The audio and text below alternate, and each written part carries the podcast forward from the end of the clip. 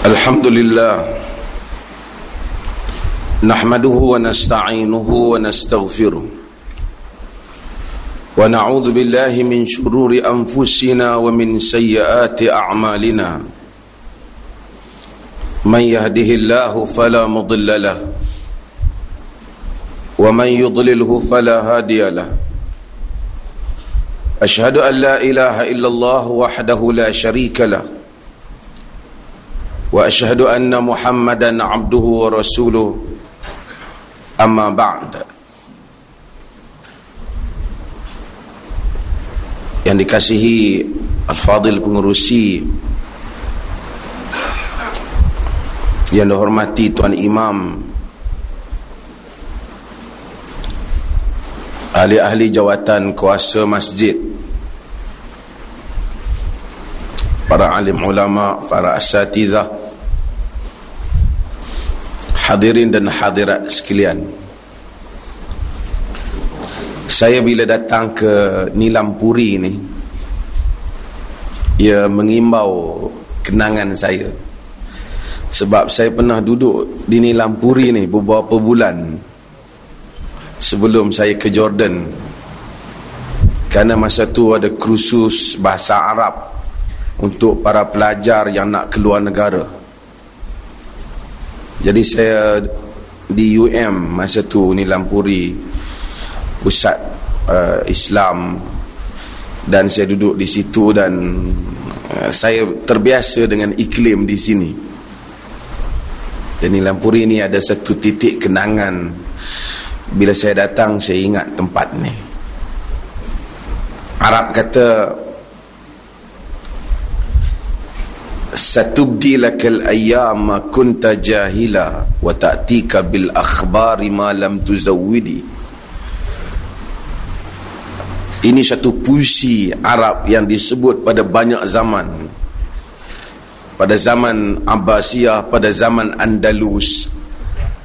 Bait-bait yang sama diulangi oleh para penyair Arab. Kata penyair, kata satubdilakal ayyama kunta jahila wa ta'tika bil akhbari ma lam tuzawwidi. Akan zahir kepadamu hari-hari yang engkau dahulu jahil mengenainya, kau tak sangka, dan akan datang kepadamu berita-berita yang engkau tidak pernah duga. Dan itulah hidup kita.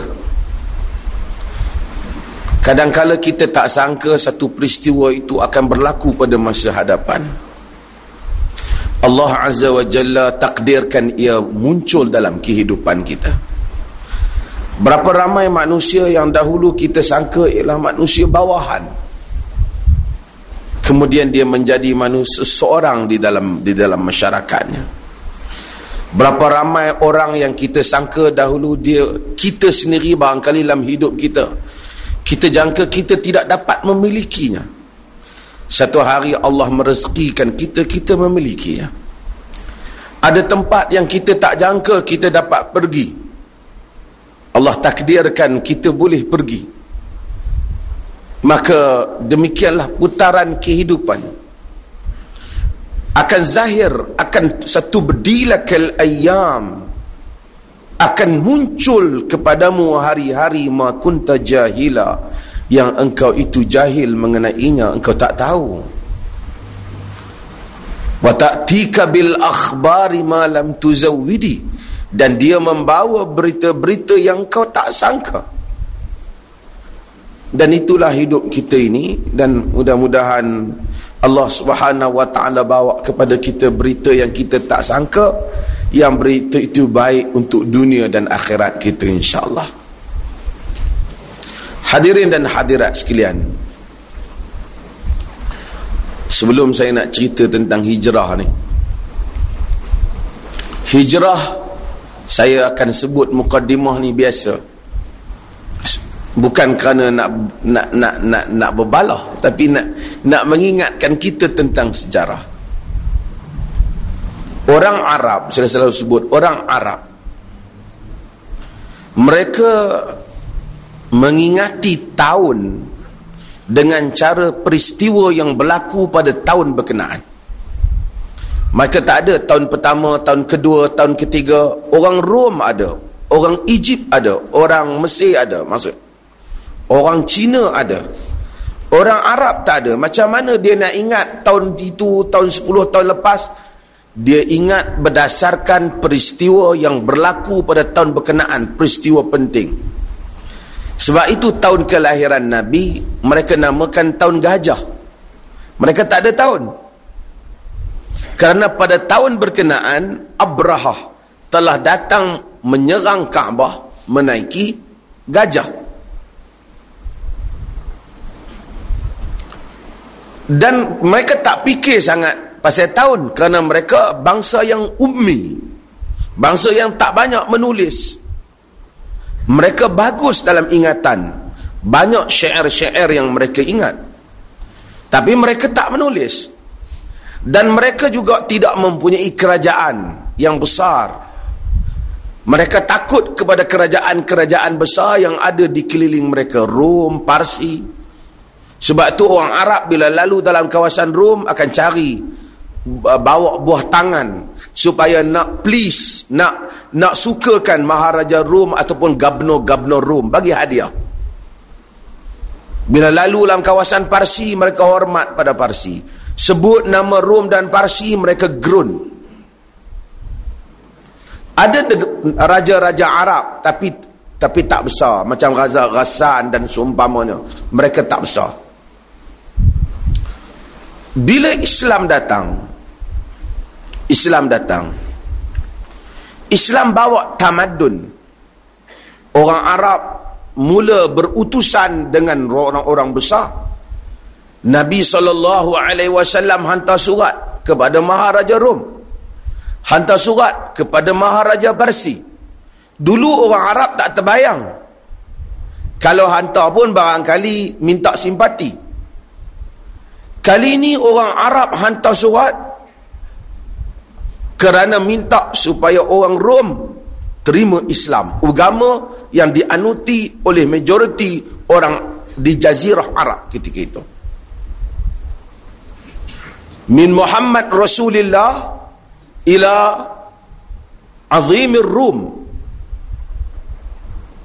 aslim taslam yu'tikallahu ajra marratain, yu'tikallahu ajra marratain. Daripada Muhammad Rasulullah kepada azimir Rum, orang besar Rum yang amat berhormat Rum. Azim, sebab tu salah satu nama Allah Azim, Al-Azim. Arab bila besar dia kata hadza azim, ini besar, sangat besar. Azim Rum, orang besar Rum. Aslim taslam, Islamlah nescaya kamu selamat. Allah beri kepadamu pahala dua kali, pahala kamu dan pahala rakyatmu. Fa in abaita fa alayka ithmul arisiyin, jika kau enggan maka kau tanggung dosa-dosa rakyat jelatamu. Ini benda yang Rom tak sangka. Orang, kalau kita sebut orang bangsa darat, bagi Rom bangsa yang tak besar, tak ada tamadun, yang hidup berkabilah-kabilah. Orang Arab ni kabilah kerana berkelahi kabilah. Kecil-kecil punya kes dia. Bukan Rom isu sempadan, isu tentera. Orang Arab berkelahi isu kuda. Sebab itu ada terkenal dalam cerita orang Arab perkelahian, pergaduhan antara dua kuda yang masyhur, Dahis dan Ghabra. Kerana Dahis berlumba dengan Ghabra, menyebabkan berlaku peperangan di kalangan bangsa Arab. 40 tahun berkelahi sebab kes kuda perang. Kuda ni lumba kuda. Kuda kawan ni kalah, kawan ni kecoh dia, 40 tahun berkelahi. Rom bangsa besar. Bila Nabi nak hantar surat ke Rom, Nabi tak ada cop kerana orang Arab belum biasa. Orang bagi tahu Nabi bahawasanya orang-orang besar Rom dan Parsi, mereka tak baca surat yang tak bercop. Anas kata, fattakhidha khatiman minat fiddah. Nabi pun ambil cop daripada minat fiddah, daripada perak. Ditulis daripada dalam tu Muhammad Rasulullah. Nabi cop, ka'anni anzur ila bayadhihi fi yadihi sallallahu alaihi wasallam, seakan aku masih nampak putih perak itu yang berada, putih perak yang berada di tangan Nabi sallallahu alaihi wasallam. Cincin Nabi itu sendiri ada tulis Muhammad Rasulullah. Nabi cop dengan cincin dia. Orang bagi tahu Nabi, dia orang tak nak baca surat yang tidak ada cop. Nabi ambil buat cop. Nabi tak kata dia tak mau baca, dia punya bahasa lah, dia sesat, dia kafir. Tak. Nabi ikut protokol. Kalaulah itu keperluan mereka untuk baca surat kena ada cop, Nabi pun buat cop. Tapi nak ceritanya, Nabi sendiri diberitahu bahawasanya kena ada cop, baru mereka baca surat. Kalau tidak, tak standard. Mereka tak terima ni, surat apa ni? Surat layang ke apa ni? Kerana bangsa Rom, menunjukkan bangsa Rom juga Parsi, mereka lebih advance dalam soal-soal administration, soal-soal pentadbiran dibandingkan Arab. Mereka ada tahun ada apa. Dan Nabi, suatu Nabi yang bertamadun, dia tidak ignore, dia tak memperdulikan apa yang menjadi tuntutan protokol yang tidak bercanggah dengan prinsip Islam. Kalau dah dia orang nak baca surat kena ada cop, Nabi pun tak apa, ambil cop.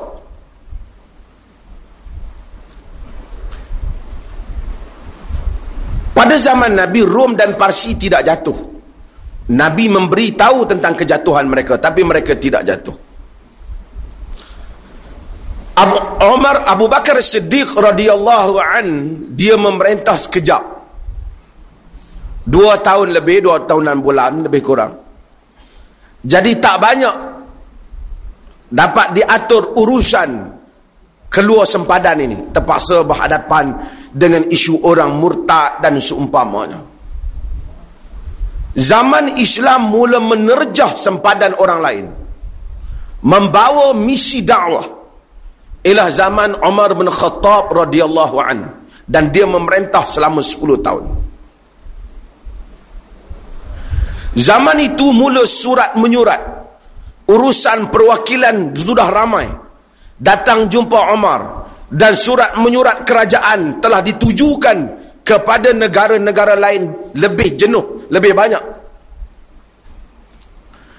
Maka para sahabah radhiyallahu anhum, orang Islam mencadangkan supaya Saidina Umar memulakan catatan tahun bagi orang Islam.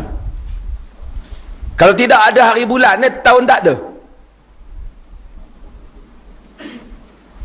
Maka cadangan demi cadangan diambil. Ada yang mencadangkan tahun Nabi dilahirkan, dijadikan tahun pertama bagi kiraan umat Islam. Kalau tahun Nabi dilahirkan diambil, kita tak panggil tahun hijrah pertama, kita akan panggil tahun maulid pertama. Dahulu Muammar Qaddafi pernah cadang benda ni. Ada yang cadang, Omar tak terima cadangan ini. Sebahagian ahli sejarah mengulas, kata mereka kerana Saidina Umar tak berapa gemar membesarkan hari kelahiran Nabi, takut macam sama dengan orang Kristian. Pasal orang Kristian kiraan dia pada hari kelahiran Nabi Isa alaihi salam. Ada yang mencadangkan supaya dipilih pada tahun Nabi ditabalkan menjadi Rasul. sanatul bi'tsah atau amul bi'tsah, tahun Nabi dibangkitkan menjadi Rasul. Juga cadangan itu Sayyidina Umar tak terima. Dia nampak tidak begitu signifikan. Apabila dicadangkan supaya tahun hijrah, Nabi hijrah ke Mekah, ke Madinah daripada Mekah, Sayyidina Umar setuju tahun itu dijadikan tahun pertama untuk kita kira bagi kalender Islam. Kemudian mereka bincang nak letak bulan apa bulan pertama. Ada cadang bulan Ramadan jadi bulan pertama. Ada cadang macam-macam. Saidina Umar bersetuju dengan cadangan bulan Muharram. Antara alasan yang disebut oleh ahlu sirah ialah kerana orang baru pulang daripada haji, Zulhijjah baru tamat, dan orang Islam bersemangat untuk memulakan azam baru mereka. Maka dipilih bulan Muharram sebagai the first month, untuk bulan yang pertama bagi tahun hijrah. Ini menyebabkan sebahagian orang keliru. Lalu mereka sangka Nabi berhijrah pada bulan Muharram. Sebenarnya bukan dia berhijrah pada bulan Muharram. Sesiapa saja yang baca buku sirah, ambillah sirah apa pun, dia akan tahu bahawa saja Nabi memulakan hijrah pada 1 Rabiul Awal. Dia keluar pada 28 Safar. Dan dia sampai ke Quba pada 8 Rabiul Awal. Dan 12 dia masuk ke Yathrib. Kenapa kita sebut bulan Muharram? Kerana itu bulan pertama dalam kiraan tahun. Tapi hijrah sebenarnya pada bulan Rabiul Awal. Jadi bila setengah orang tak faham, dia sangka Muharram bulan hijrah. Tak. Rabiul Awal bulan hijrah. Sehingga sebahagian nak menjustifikasikan kenapa bulan Muharram bulan pertama, mereka menukilkan kalam As-Sakhawi yang menyebut kerana niat bermula pada bulan Muharram nak berhijrah. Itu juga tidak kuat. Kita mungkin niat nak pergi haji pada umur 15 tahun, tapi kita kena kira tarikh kita pergi haji, hari kita bertolak pergi haji lah. Itu pandangan Sakhawi, tak apa pandangan dia. Tetapi tarikh kiraan berhijrah mesti dikira pada tahun yang pergi. Bulan, tapi tak ada masalah lah. Kerana Sayyidina Umar telah menjadikan bulan yang pertama bagi kiraan tahun bulan Muharram. Jadi saya nak sebutnya supaya bukanlah nak berbalah lamal ni. Ini hakikat sejarah. Jadi bulan yang Sayyidina Umar pilih tu bukan kerana bulan dia berhijrah. Kerana Sayyidina Umar rasa bulan itu signifikan untuk dijadikan bulan yang pertama. Muharram, Safar, hujung Safar Nabi mula keluar pergi ke Gua Sur. Nabi berlindung di sana, dan kemudian pada 1 Rabiul Awal Nabi keluar daripada gua berkenaan memulakan hijrah. Tak apa, itu masalah tarikh. Yang penting Nabi memang berhijrah. Bulan Muharram tak, sebagai bulan mulaan kiraan tahun hijrah, bulan Rabiul Awal dia memulakan hijrah. Apa yang penting di dalam hijrah? Saya nak sebut satu dua perkara, dan kemudian insya-Allah seperti biasa kita akan buka kepada sesi perbincangan. Tuan-tuan, apabila kita berhijrah, kita meninggalkan tempat kita. Kita meninggalkan sebahagian daripada kawan-kawan kita. Dan meninggalkan sebahagian daripada sahabat yang kita kasihi. Kerana masalah dia, peribadi dia, ialah sebahagian penting daripada kerja hijrah dalam hidup manusia ini. Dan ini ramai orang suka susah nak buat. Kawan baik dia, jahat pun kawan dia juga, dia kata. Kumpulan dia, jahat pun kumpulan dia juga. Di Mekah ada orang yang terkenal manusia paling buruk dalam sejarah ni, yang paling teruk lah, Ubay bin Khalaf. Ubay bin Khalaf adalah satu orang yang terkenal dengan sikap keras kepala, samsing Mekah, dan orang ada jawatan lah, orang bangsawan Mekah. Nabi dalam sejarah rekod Nabi tak pernah bunuh orang. Nabi ni dia pergi perang banyak, tapi dia bunuh orang tak ada, melainkan satu orang, Ubay bin Khalaf.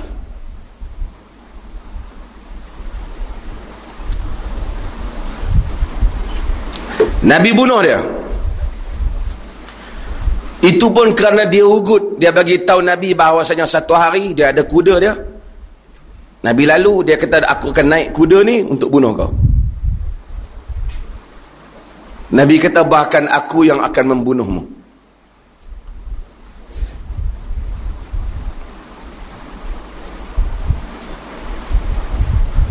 Ubay bin Khalaf, dia sejak hari Nabi warning, kata Nabi nak bunuh dia, dia tahu bahawasanya dia akan mati di tangan Nabi. Pada hari peperangan Uhud, dia datang, dia jumpa Nabi SAW. Dia tampil nak bunuh Nabi, dia bawa dengan kuda dia. Nabi ambil lembing, Nabi baling lembing. Lembing tu hanya kena sikit je.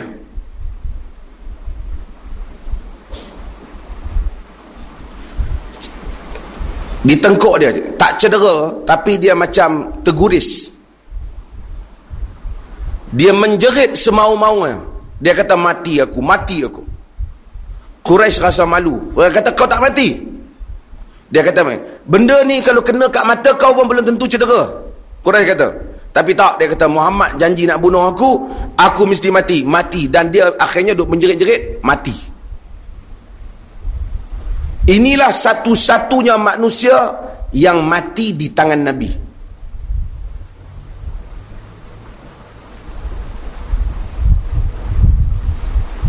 Sebab tu seburuk-buruk manusia, saya pernah sebut, manusia yang tampil nak membunuh Nabi dan manusia yang dibunuh oleh Nabi. Tak ada teruk.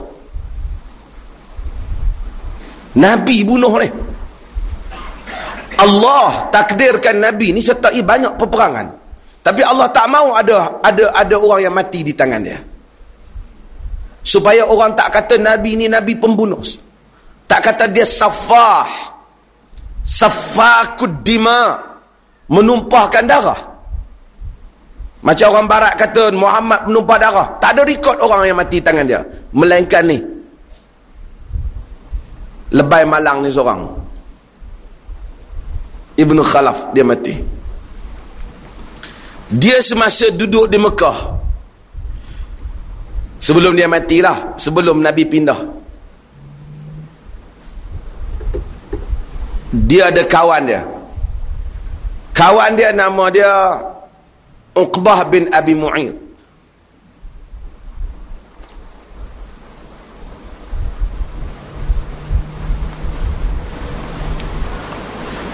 Uqbah ni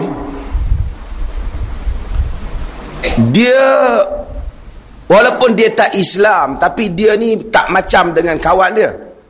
Dia tak keras dengan Nabi. Dia Quran sebut ada beberapa jenis manusia. Satu minal alladzina kafaru, orang yang kafir. Seorang kafir, alladzina kafaru wa yasudduna an sabilillah, kafir dan larang orang daripada jalan Allah. Ada orang dia kafir dia ya. Ni kawan dia ni jenis kapir dia.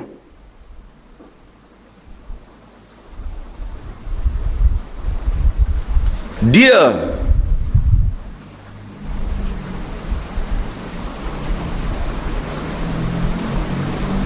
Uqbah dia tak keras dengan Nabi.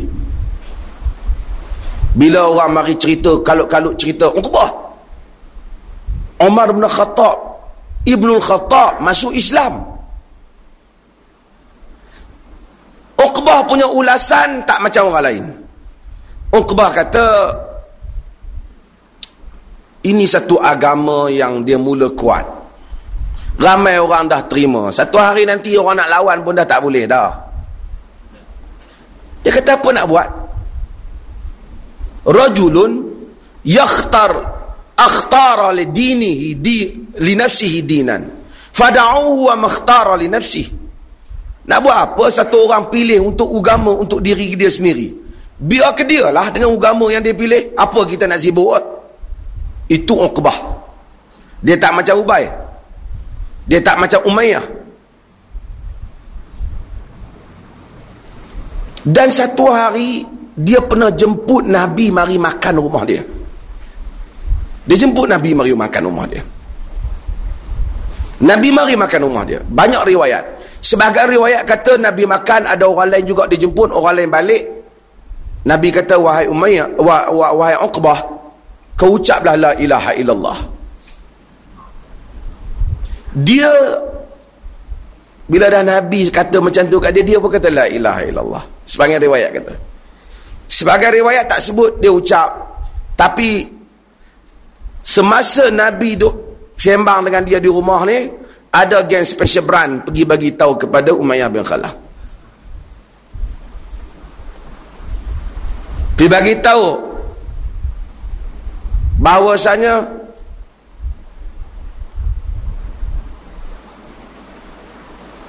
ni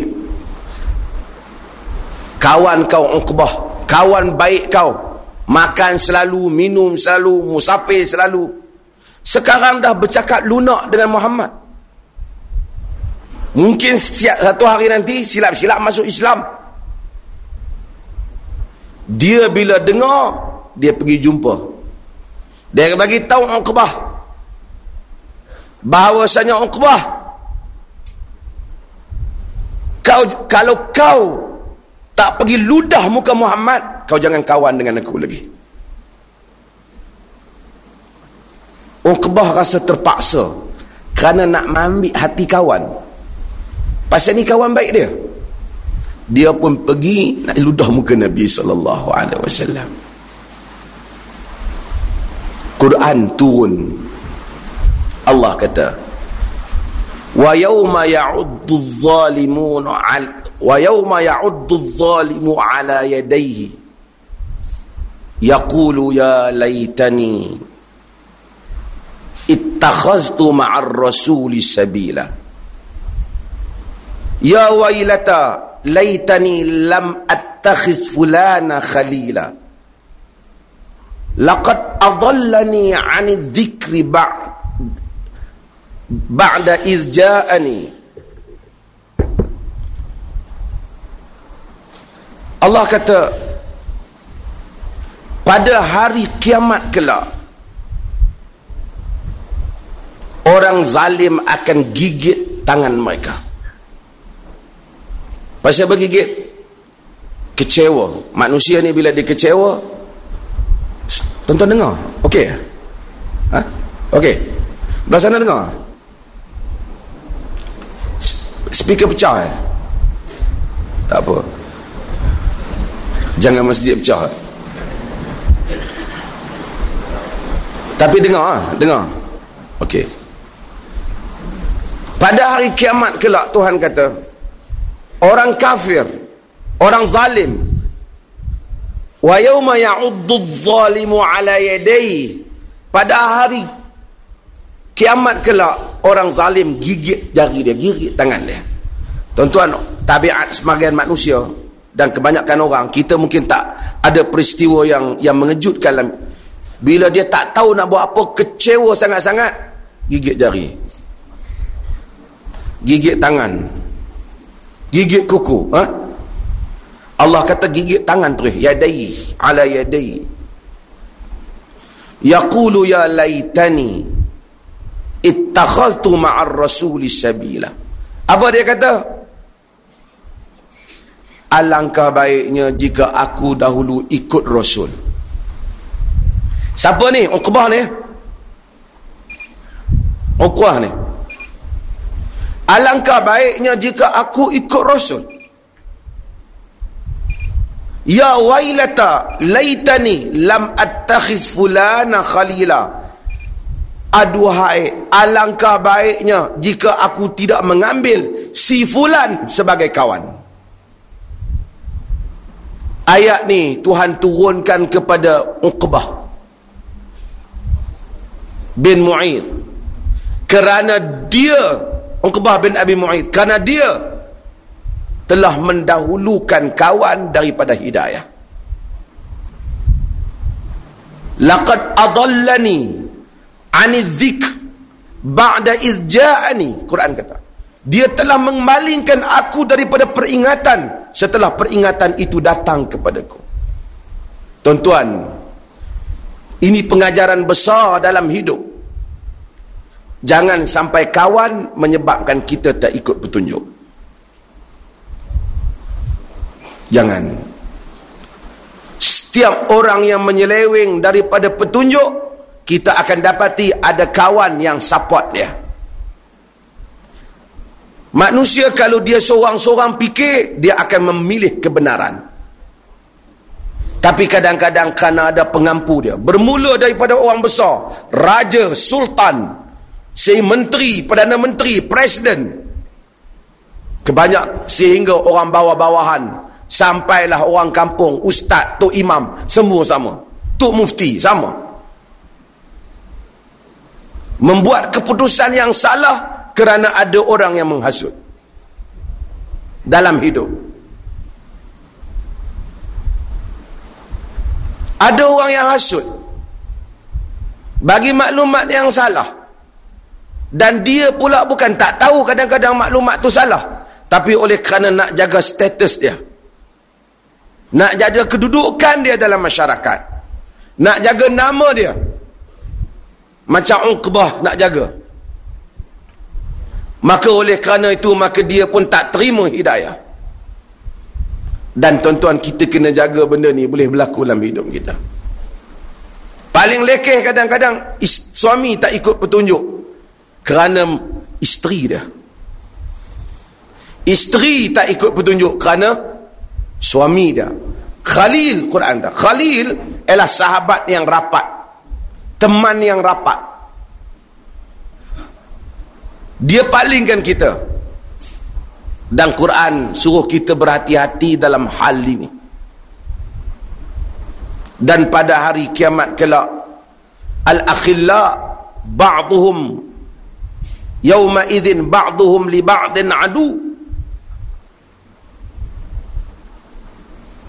Teman rapat pada hari kiamat kelak menjadi musuh antara satu sama lain, kecuali orang-orang yang bertakwa. Sebab itu tuan-tuan, nak bercakap tentang hijrah ke apa, saya nak mukaddimahkan ini bahawasanya tuan-tuan nak jadi orang soleh. Saya pun bukan orang soleh, tapi dalam proses kita nak jadi orang soleh, kena cari teman yang soleh. Kena tengok siapa rakan minum kopi kita. Kena tengok siapa dia orang yang dekat dengan kita, kerana mereka selalu mempengaruhi pemikiran kita. Sebab tu bila Allah suruh manusia, Allah suruh Nabi beri arahan kepada orang yang tolak Nabi, Allah kata, suruh Nabi kata apa? Qul innama a'idzukum biwahidah an taqumu lillahi masna wa furada thumma tatafakkaru. Sesungguhnya aku nasihatkan kamu satu perkara. Kamu berdiri untuk Allah secara berdua. Orang yang boleh bantu fikir, bukan bagi WhatsApp. Atau berseorangan, kemudian kamu fikir. Yang Nabi bawa ni betul ataupun salah. Hadirin dan hadirat sekalian, Idea kepada hijrah ialah idea memisahkan diri bukan daripada bumi. Bumi mana pun sama, nak ikut Mekah lebih baik daripada Madinah. Mekah ada Kaabah, tetapi kenapa Nabi tak boleh duduk di Mekah? Bukan kerana Kaabah, tetapi kerana perangai penduduknya. Kita tinggalkan satu tempat bukan kerana bentuk muka buminya, bukan kerana jenis makanannya, tetapi kerana orang yang berada di dalamnya. Jika manusia yang berada di dalamnya itu membawa kita ke neraka, kita kena tinggalkan. Ataupun menghalang kita untuk mengamalkan amalan yang menuju ke syurga, kita juga kena tinggalkan. Itulah idea hijrah yang Nabi SAW disuruh berhijrah. Saya selalu ulang ingatan tentang perbezaan antara hijrah dan mi'raj, Isra' dan Mi'raj. Isra' dan Mi'raj satu perjalanan yang jauh. Allah Ta'ala hantar kenderaan untuk Nabi SAW, hantar burak. Tetapi dalam peristiwa hijrah, Allah tak hantar burak, Nabi kena cari sendiri, kena menyorok, kena bersembunyi, kena minta pertolongan yang penunjuk dalil tu pun bukan orang Islam. Ambil masa, arah para sahabat bersembunyi untuk hijrah, cari jalan selamat. Kenapa tak datangkan borak? Hijrah penting kerana, hadirin dan hadirat sekalian, Isra' dan Mi'raj adalah peristiwa mukjizat khas untuk Nabi. Kita tak disuruh buat Isra' dan Mi'raj. Jumpa kawan kita, dia kata, nak pergi mana? Aku nak pergi Isra' sekejap, malam ni aku nak pergi Mi'raj. Hangpa duduk lo pelan-pelan kat sini. Kita tak disuruh, kerana ini tak termasuk dalam tanggungjawab orang Islam. Setahun sekali kena buat Isra' Mi'raj, tak kena. Ataupun kena pergi Isra' Mi'raj. Carilah borak mana-mana, Allah Ta'ala tak hantar dah borak, habis dah borak. Tetapi hijrah adalah tanggungjawab yang dikenakan kepada Nabi dan kepada sesiapa yang mengikut Nabi. Maka Nabi tidak disediakan kenderaan, kena cari kenderaan, supaya jangan jadi alasan orang yang datang selepas Nabi menyatakan, Nabi tak apalah pergi hijrah dengan borak, kami nak naik borak apa? Nabi juga bersembunyi, meninggalkan tempat yang dikasihi kerana memisahkan diri daripada unsur yang merosakkan agamanya. Demikianlah juga kita mesti melakukan hal yang sama di dalam hidup ini, meninggalkan apa saja yang dikasihi, disayangi, semata-mata kerana Allah dan Rasulnya sallallahu alaihi wasallam. Inilah idea dan makna kepada hijrah.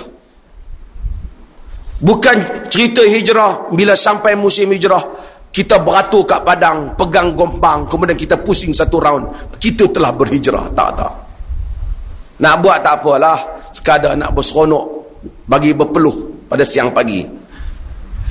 Tapi itu tidak memenuhi makna hijrah. Bukan senang meninggalkan apa yang kita kasihi hanya untuk Allah dan Rasulnya sallallahu alaihi wasallam.